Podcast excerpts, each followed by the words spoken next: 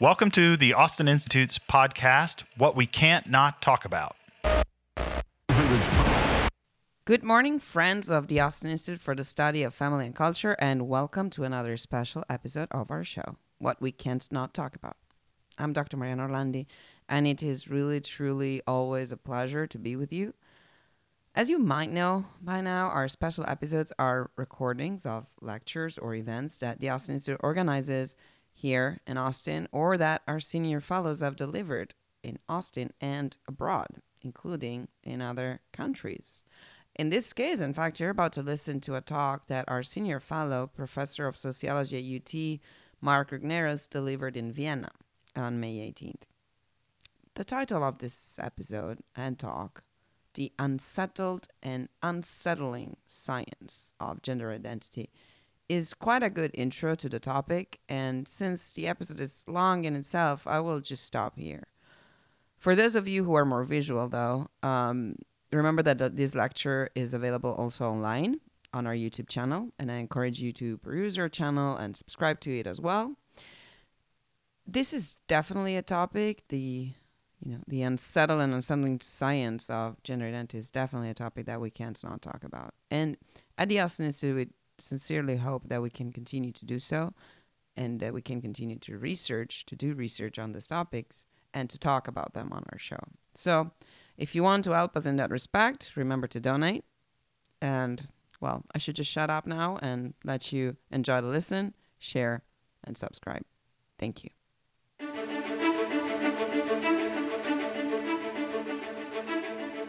Tonight I want to talk about a serious topic. Unfortunately, I have to talk about it in English because this is a drama. If I was going to do a comedy, I could try German. But I want to talk to you today about some of the science around gender and gender identity, and talking about some of the sort of basic terms, uh, as as well as sort of the kind of the ramifications. In some ways, I want to lean heavily on what's going on in the United States, because it feels as if we're a bellwether or kind of a predictor of what is going to happen further east of us. Although I feel like we got this from the United Kingdom. Her Majesty's colonies uh, all, all seemed similar in this respect. So in two thousand two, the European Union Court of Human Rights issued a landmark judgment in the case of Christine Goodwin versus the U K. Goodwin was a biological male by birth who had undergone sex reassignment surgery twelve years prior. She sued, he sued over the change of sex not being legally recognized, not being able to retire at the age of women, and for privacy violations due to his birth certificate still showing that he was a biological male. The reason I'm bringing it up is not to go deep into legal cases, but just to point out that the request itself, outlandish though it may be, was fairly narrow. That was twenty years ago. Fast forward eighteen years to two thousand twenty. Helena Dalli, the E U Commissioner for Equality, states that equality and non-discrimination are now fundamental human rights. She called for member states to develop strategies to promote these rights, particularly on behalf of sexual minority identified groups, L G B T I Q. She declared, quote, "Everybody in the European Union should feel safe and free without fear of discrimination or violence on the grounds of sexual orientation, gender identity, gender expression, or sex characteristics," unquote. This request was much more vague than the first one I mentioned, but it was far wider. This one wasn't narrow at all. In two quick decades, we've gone from case law with narrow applications to broad societal declarations, even thinly veiled commands about gender identity-based minority groups having rights and therefore requiring particular kinds of protections. But gender identity and gender expression are categorically different from sex. which sets up this collision about competing rights. None of this is what was envisioned with the Universal Declaration of Human Rights in the late nineteen forties. So we have to define our terms. We shouldn't have to. It is a signal that's something wrong when you have to go back to the basic definitions. But everything about this problem requires being very clear. And our opponents thrive on vagueness here. Sex refers to the biological sex distinctions that mark male and female as different. While it's fashionable to contest this, the sexual binary is unquestionable in terms of human reproduction. Females produce the large immobile gametes, and males produce the smaller immobile gametes, the birds and the bees, if you will. One can call oneself whatever one wishes, but if you are to re- reproduce, it is because you are a male or a female. Gender, on the other hand, is often construed as sort of an artificial imposition placed upon men and women by social and cultural expectations of them, with no absolute connection to biological sex. The idea is not new. However, while gender norms obviously vary across time, culture, and place, gender is not unrelated or artificially attached to sex.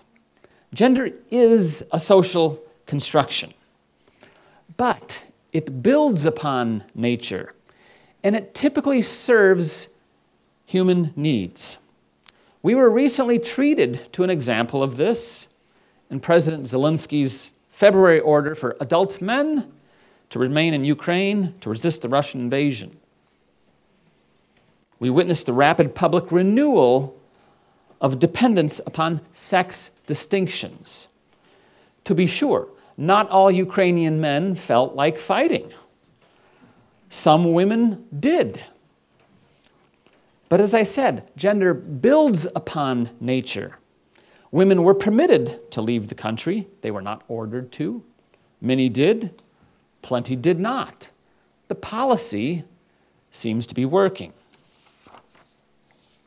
Now consider gender identity, which the World Health Organization defines as a person's deeply felt, therefore subjective, internal and individual experience of gender, which may or may not correspond to the person's physiology or their designated sex at birth.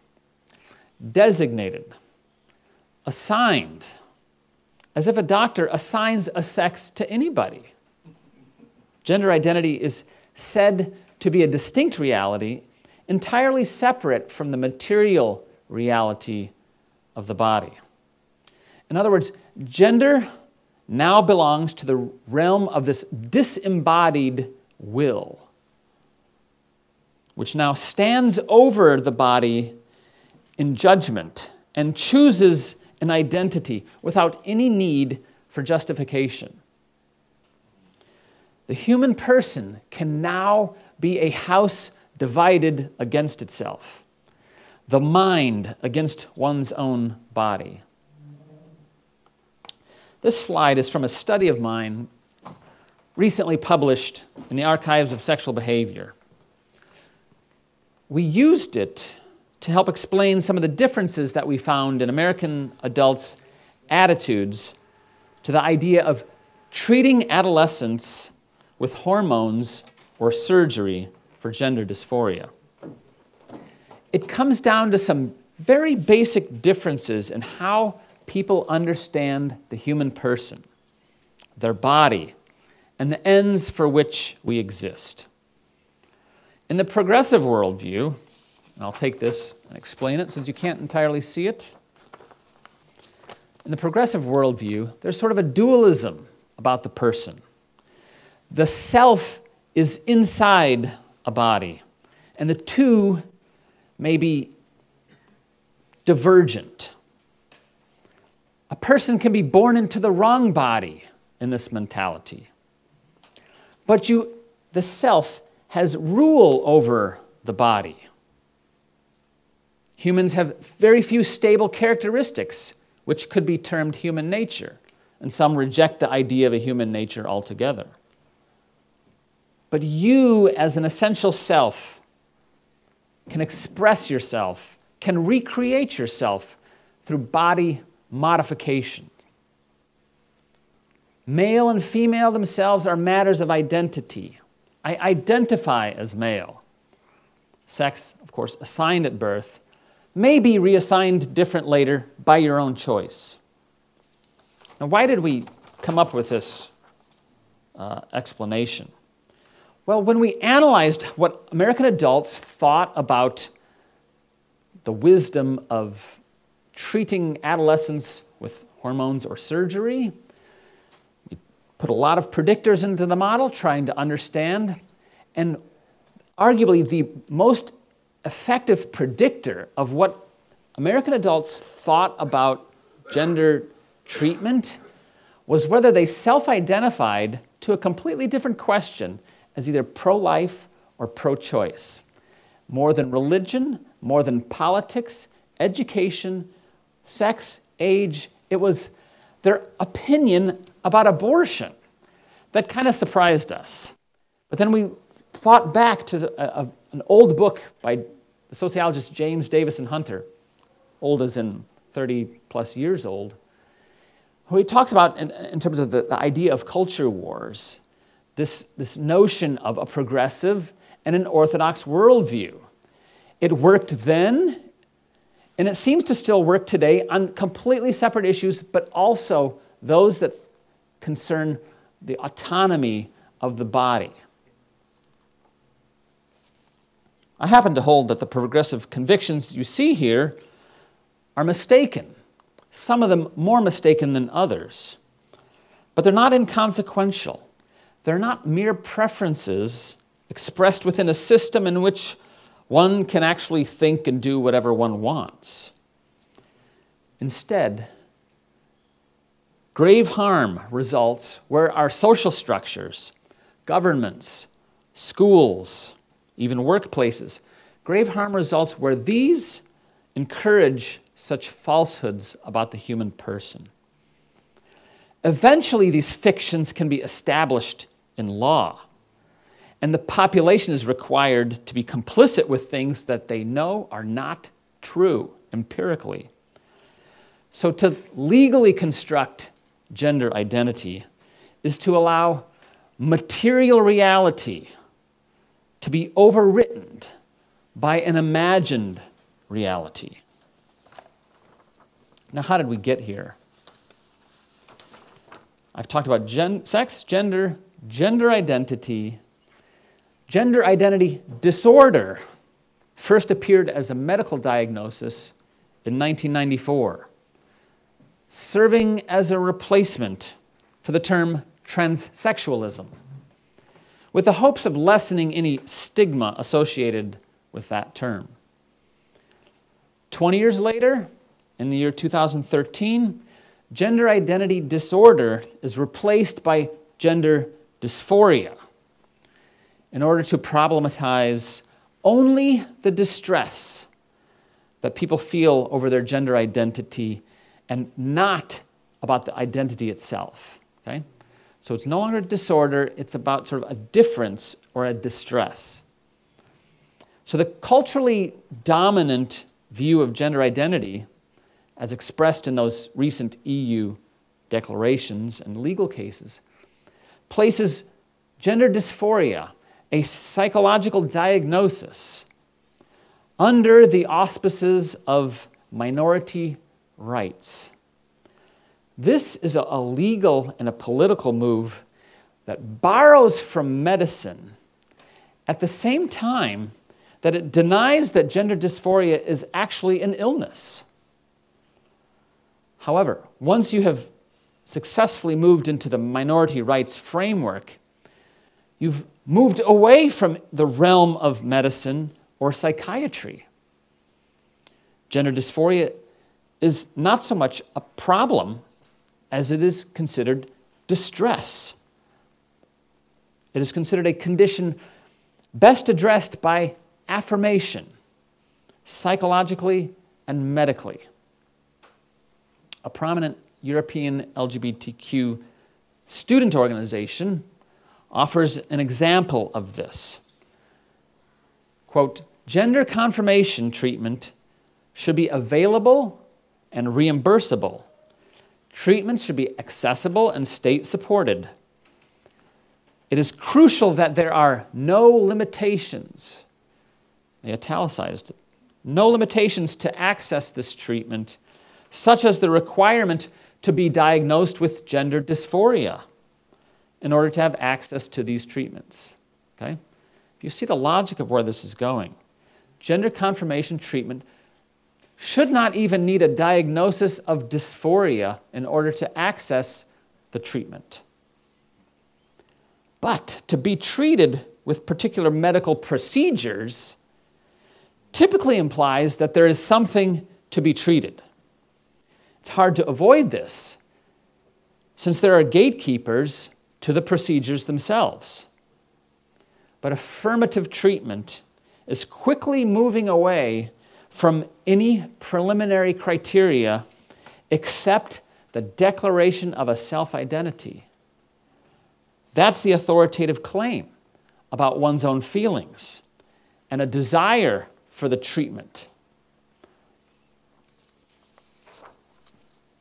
In general, problems of the mind are not typically solved by medically altering or harming the body. But affirmative care means doing whatever the patient asks you to do. Physicians, endocrinologists, surgeons really ought to return to basic principles. First, do no harm. Compassionate care involves attending to psychological and psychiatric problems first. Medical treatments were once very uncommon in this domain and limited to adults. But now, gender identity ideology and transgender medicine are surging in children and youth. Youth are especially vulnerable because they're in a state of physical and emotional development. And yet they are encouraged to question their identity by both mainstream media, social media, and increasingly in schools.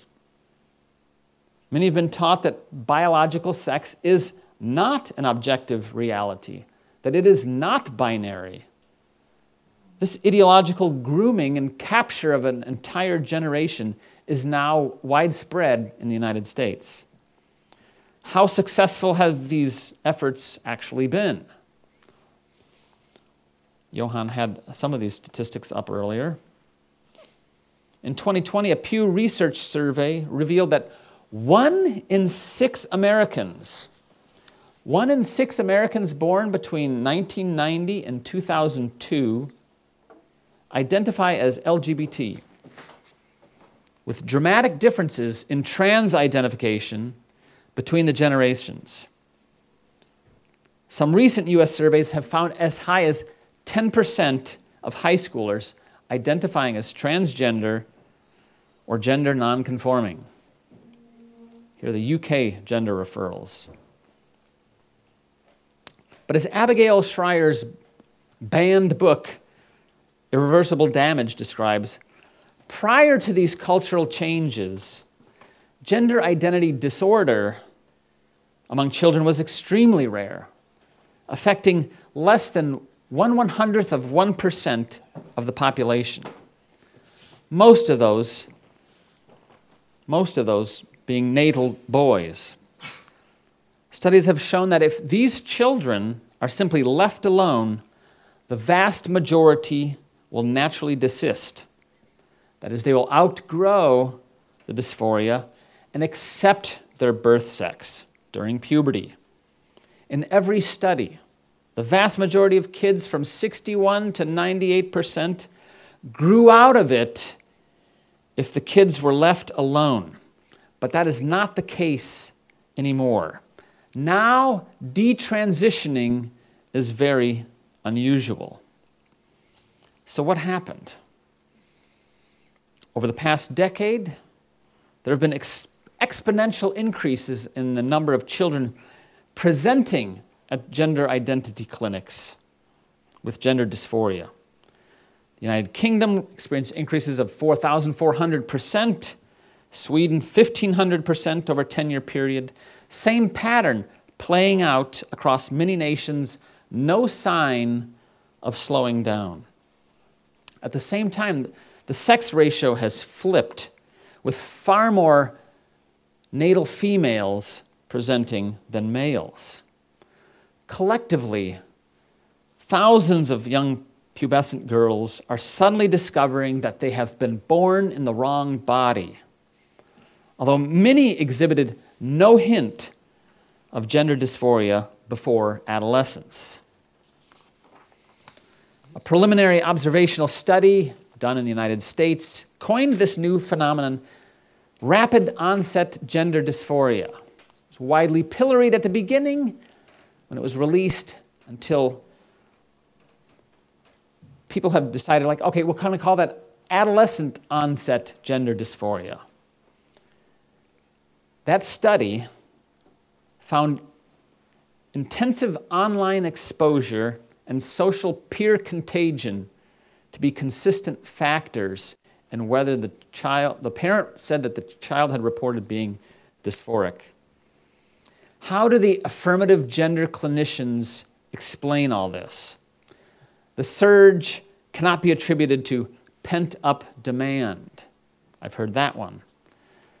That is, by suggesting that gender dysphoria simply went undiagnosed and was entirely stigmatized. So the tomboy of my youth, who could tackle me and play football better than I could, and I remember it, somehow she must have been transgender, but was just prohibited from, not from identifying as such, but from declaring it and seeking treatment. Well, today, she went on, got married, had a family. But that notion that somehow she must have been transgender escapes the imagination.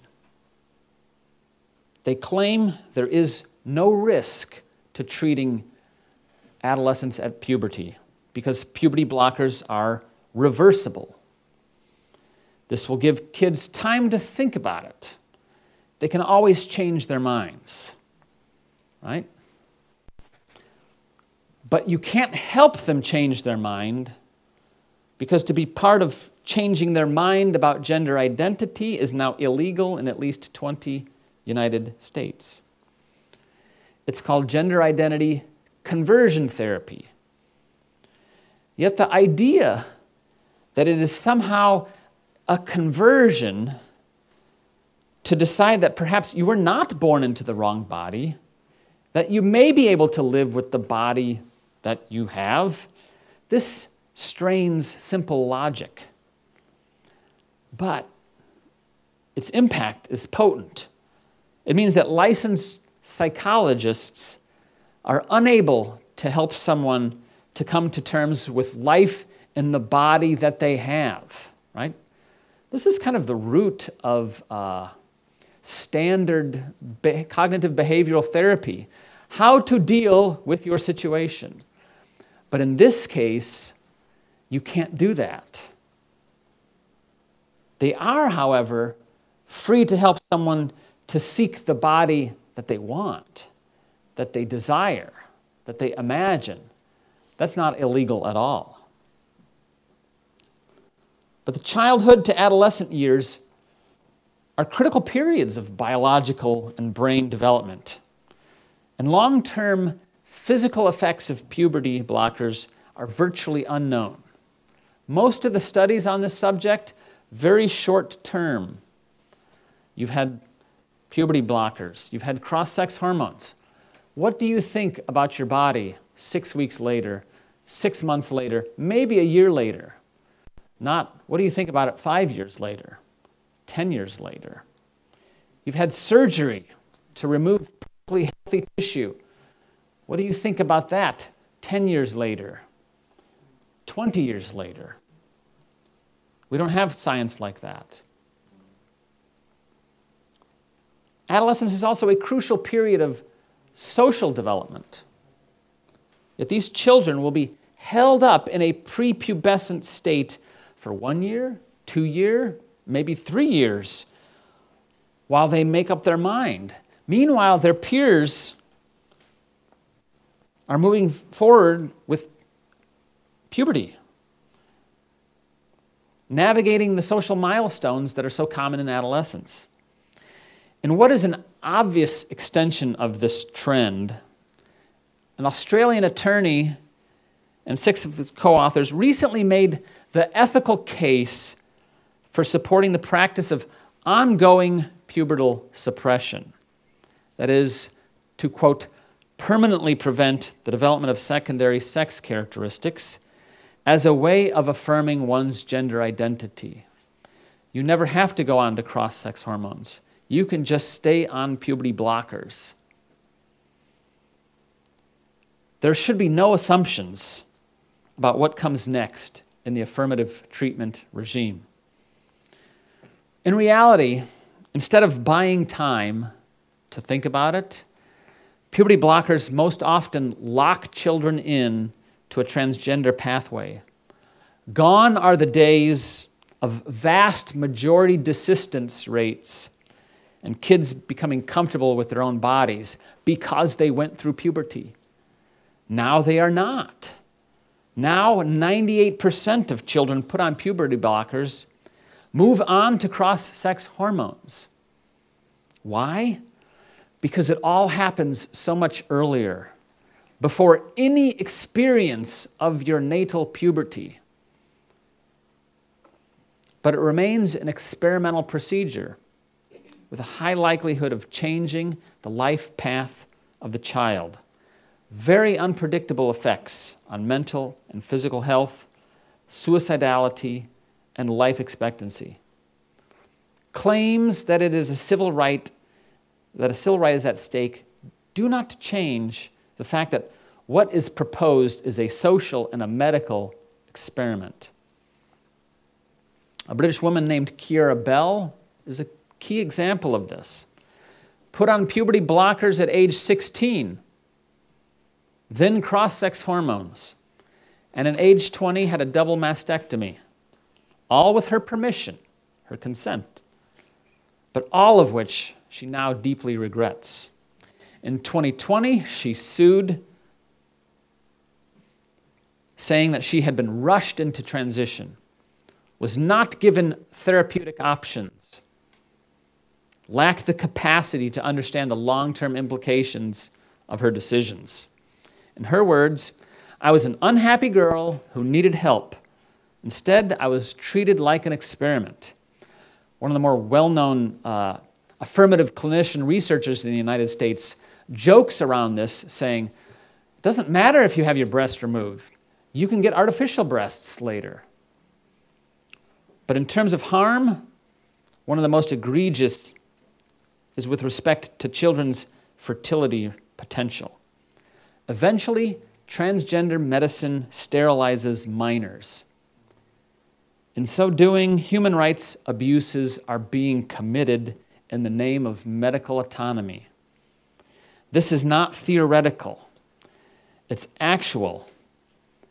And it's not okay just because they consented. How does anyone justify such drastic interventions on children? They do so by weaponizing the risk of suicide among the gender dysphoric and claiming that gender affirmative treatments are life-saving. Gender dysphoria, however, is not cancer. It is not a malignancy. Cancer, on the other hand, is not fundamentally a psychological problem. Suicide is being put into service to a political end. We shouldn't be surprised by this. Indeed, it's part of the conceptual veiling that aids the capture of professional organizations like the American Medical Association, the American Academy of Pediatrics, and with them, policy shifts, legal protections put into practice. Refusing to give minors puberty blockers, cross-sex hormones, or any of a host of surgical procedures will not kill them, as many seem to imply. Oxford University sociologist Michael Biggs re-examined the U K Gender Clinic's data on suicides. And he found, very recently, earlier this year, the number of completed suicides among patients at the U K clinic to be so small that he concluded that it is irresponsible to exaggerate the prevalence of suicide. A former senior clinician in that clinic agreed. She warned about what happens to children, quote, when inaccurate data and alarmist opinion are conveyed very authoritatively to families, such as the common phrase that clinicians often pose to parents with a dysphoric child. Would you rather have a living son or a dead daughter? It puts families in a bind, all the more given how common early trauma is in such households. Seven endocrinologists and a gender, and a gender clinic in Australia were discussing the characteristics of children at the clinic. They noted a high number of conflicted family situations and documented trauma. In fact, only five percent of their sample was believed to exhibit healthy levels of functioning. twenty years ago, what is known as the Dutch protocol for treating minors refused to give hormones to children with apparent psychiatric conditions. So we applied that to the Australian case. ninety-five percent of their, the children at that clinic would be ruled out for starting hormones because they had underlying psychiatric conditions. First, they had to be treated for anxiety, depression, self-harming behaviors. Today, no more. Not in the affirmative care era. Now, clinicians claim that the anxiety and the depression and the self-harm are not because of the dysphoria. Rather, they're because of you. It's the stigma they feel around them. So the prescription is to fight the stigma socially, politically, and treat the patient, and presume that the gender dysphoria will be quieted by hormonal treatments and surgery. But it's a no-win situation for you, because any remaining problems after they've treated with hormones and surgery, any remaining differences are blamed on stigma. It's become the catch-all answer. But what do gender dysphoric children really need? They need compassion. They need proper therapy. They need slow care. Their parents need to sever their connection to the internet and social media and to live in the real material world. They need help addressing the problems in their lives. Their bodies are not to blame, and you are not to blame. But convincing them of that is rather difficult. My research assistant recently counted over forty thousand online fundraising appeals for double mastectomy surgery costs. Tens of thousands of young women seeking to amputate healthy breasts in search of personal identity or relief from body hatred or distress. You can imagine then that there are now thousands of young people like Keira Bell who regret their transition. Due to these unknown, or due to these known harms, unclear benefits, and far too many unknowns, some countries like Finland and Sweden have actually slowed down their affirmative pathway as the standard treatment for minors. In twenty twenty, Finland officially began recommending psychotherapy as the first line of treatment for gender dysphoria. Meanwhile, in the United States, we're starting to drop the recommendation for psychological therapy. Sweden will not allow interventions for those under eighteen except in strictly controlled clinical trials. In the United States, they reject doing clinical trials. Several American states are now seeking to enact legislative bans to protect minors from such medical experimentation. That doesn't prevent scientists from trying to prove the efficacy of hormones and surgery. This is where I come in. I turn my gaze on the science itself, how the scientists do their work. I'll give you an example. A study based on a very large and comprehensive data set appeared in twenty twenty in the American Journal of Psychiatry. Sounds prestigious? It is prestigious. Its authors tracked every dysphoric case in Sweden over years, and they measured patients' subsequent use of mental health treatment. First, what they found was no evidence that initiating hormone treatment helped reduce subsequent use of mental health treatment. But the authors did conclude that gender-affirming surgery was in fact helpful. It was associated with needing less mental health treatment. In other words, it looked like the surgery helped patients. At least the authors thought so. In fact, they were so confident that in their conclusions, they declared, this study provides timely support for policies that ensure coverage of gender-affirming treatments. They kind of packaged hormones and surgery together, although it didn't show anything with the hormones. I read this study carefully. I could not see how they could justify such a confident interpretation of the data. Just looking at the published results, doing a little figuring with a calculator, I could tell that if a mere three additional cases had sought mental health treatment, there would be no statistically discernible effect of surgery on subsequent mental health needs. The effect was that tiny and that fragile. Three cases. I was also able to calculate something called the number needed to treat, or N N T, which is a measure of clinical impact. It helps doctors make decisions about whether a particular treatment is worth it. A high N N T, in terms of numbers, accompanied by significant risk in the treatment itself, is considered a bad bet.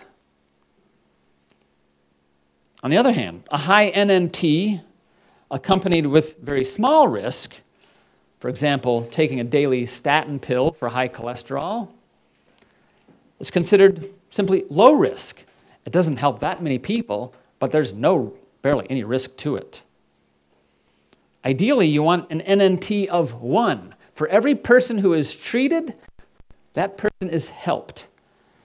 But that almost never happens. Even treating sinus infections with antibiotics typically yields an N N T around seven or so. But in this study of Sweden, the N N T, I calculated it. A psychiatrist called me up and said, Mark, calculate the N N T for that. I'm like, okay, do it. forty-nine is the N N T, meaning the beneficial effect of transgender surgery is so small that a clinic would have to perform forty-nine surgeries, in reality there are sets of surgeries, before they should expect to witness one less patient seeking subsequent mental health care.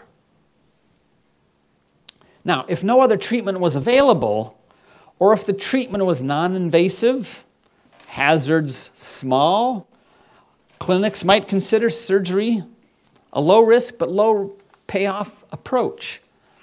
But even the most common surgeries are considered major surgeries. Some are exceptionally challenging. But conducting surgery on forty-nine patients in order to secure one better outcome, it's absurd. And for the authors of this study to claim that their study supports gender-affirming treatments, that's unethical. That's wrong. I wasn't the only one who saw this. The journal itself received numerous letters pointing out that the study's analyses were problematic, overreaching conclusions unsupported by weak data. A year later, the American Journal of Psychiatry published seven letters of critique, an editorial note that it was undergoing statistical re-review, which all prompted a correction. Not a retraction, I thought it deserved a retraction, but a correction. Now, were the authors professionally harmed by this experience?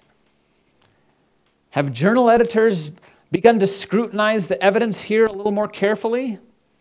No, nothing like that happened. On the contrary, very little threatens this new line of lucrative, lifelong medical dependency. What can we make of this?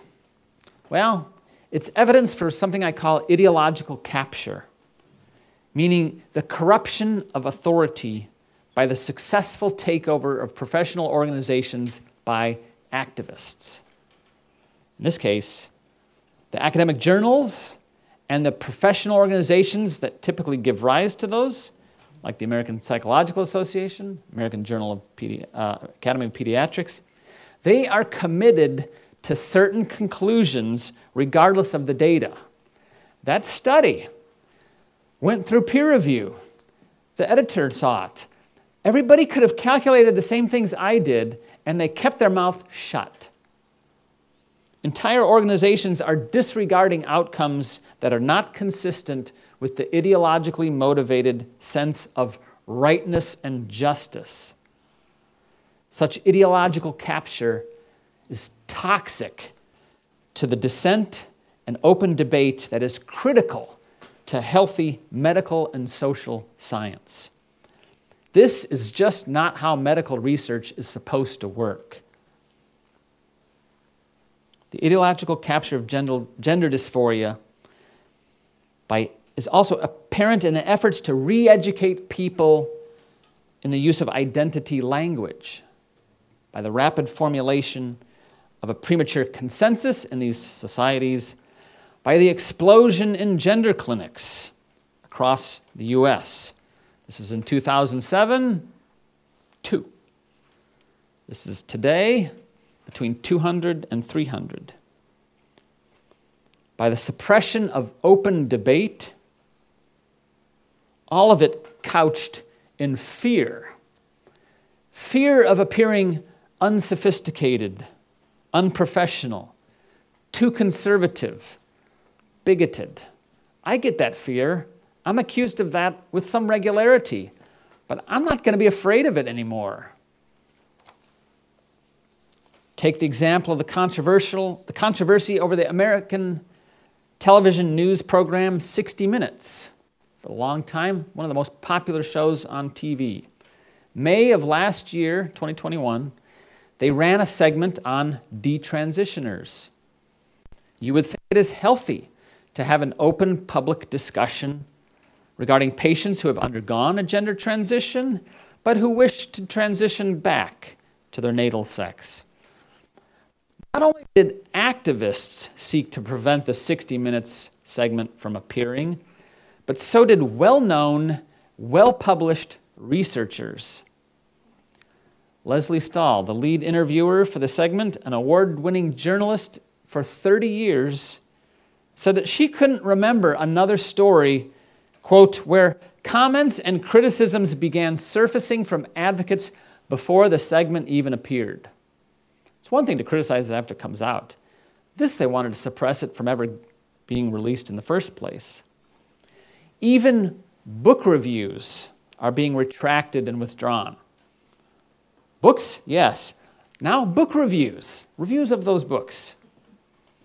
Certain conclusions are penalized both professionally and in the wider and social economic marketplace. My own research division at the University of Texas at Austin recently sent us all guidance about how we ought to talk about transgender youth. They've never done that about any topic in the twenty years I've been employed there.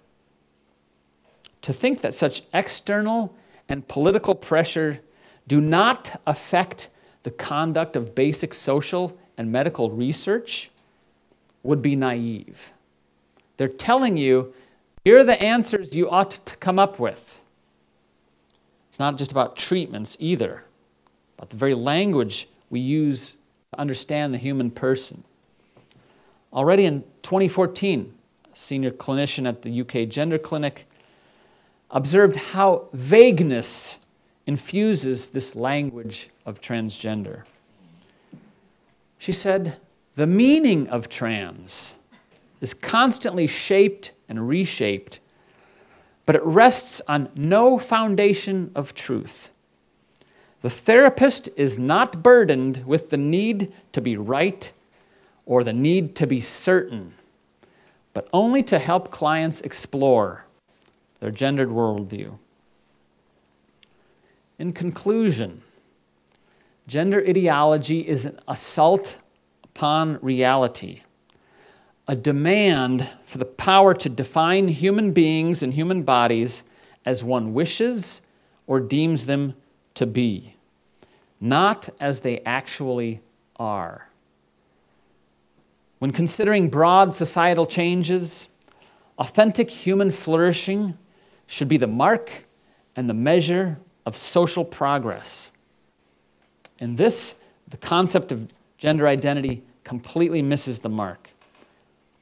Gender identity is a destructive premise because it is false. The field of adolescent transgender medicine is saturated by conflict over these competing values.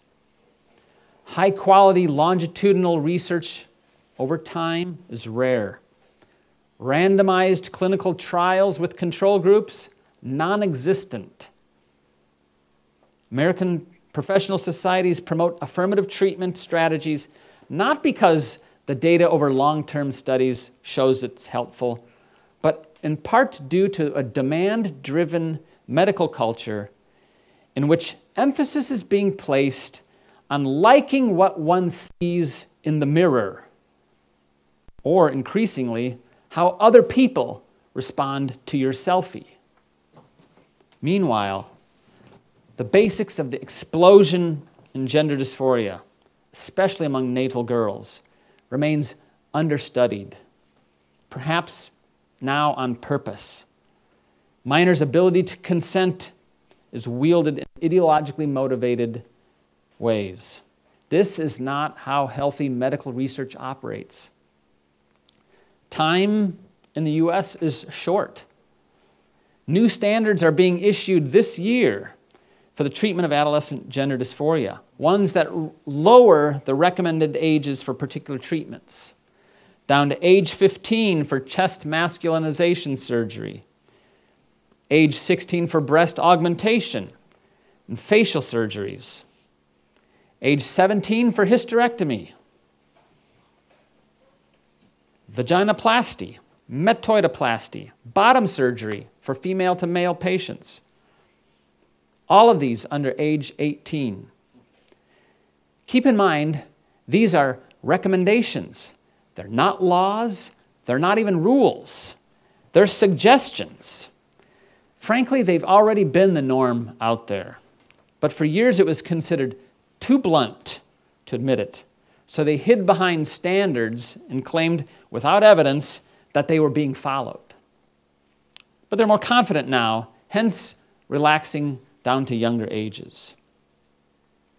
The sterilization of minors is still widely understood among the population to be morally wrong, but there's a lot of confusion about it. But we're not talking about normal times anymore. We're talking about exceptional times. The same rules just do not apply here. I want to conclude with the remarks of a late sociologist who taught at the university that I got my degree from. He was an atheist who was actually agnostic about the proper diagnosis and treatment of gender dysphoria. He said he really didn't care. But he understood well what gender ideology was capable of. twenty years ago in the top journal, which would never happen today, twenty years ago in the top journal in sociology, he wrote, "Human beings form their social structures around gender because males and females have different and biologically influenced behavioral predispositions." Fairly standard. Societies demonstrate wide latitude here. They can accentuate gender, they can minimize it, or they can leave it alone. If they ignore it, it doesn't go away. If they depart too far from the underlying reality of biological predispositions, they will generate what he called social malaise, social pressures to drift back towards closer alignment with biology. And then he concluded with a chilling prediction. He asserted that any social engineering program to degender society would require what he called a Maoist approach,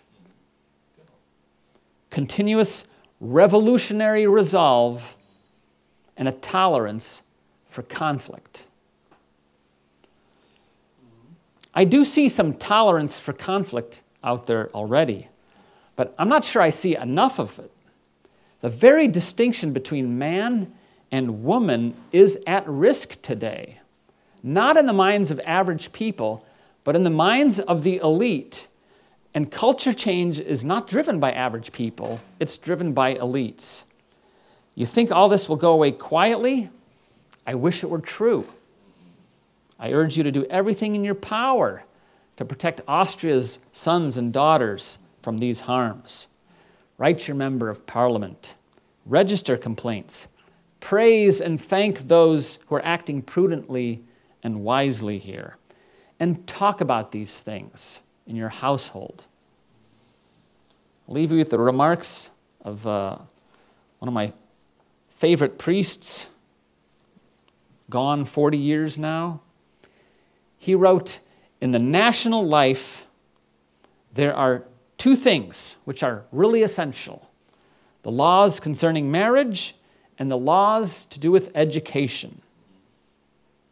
In these areas, God's sons and daughters have to stand firm and fight with toughness and fairness for the sake of all mankind."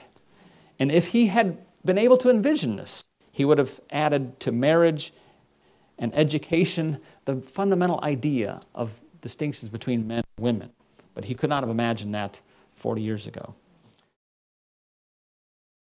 Thank you all for listening to our episode. I hope you liked it. And if you still haven't, be sure to subscribe to our podcast and to share it among your friends.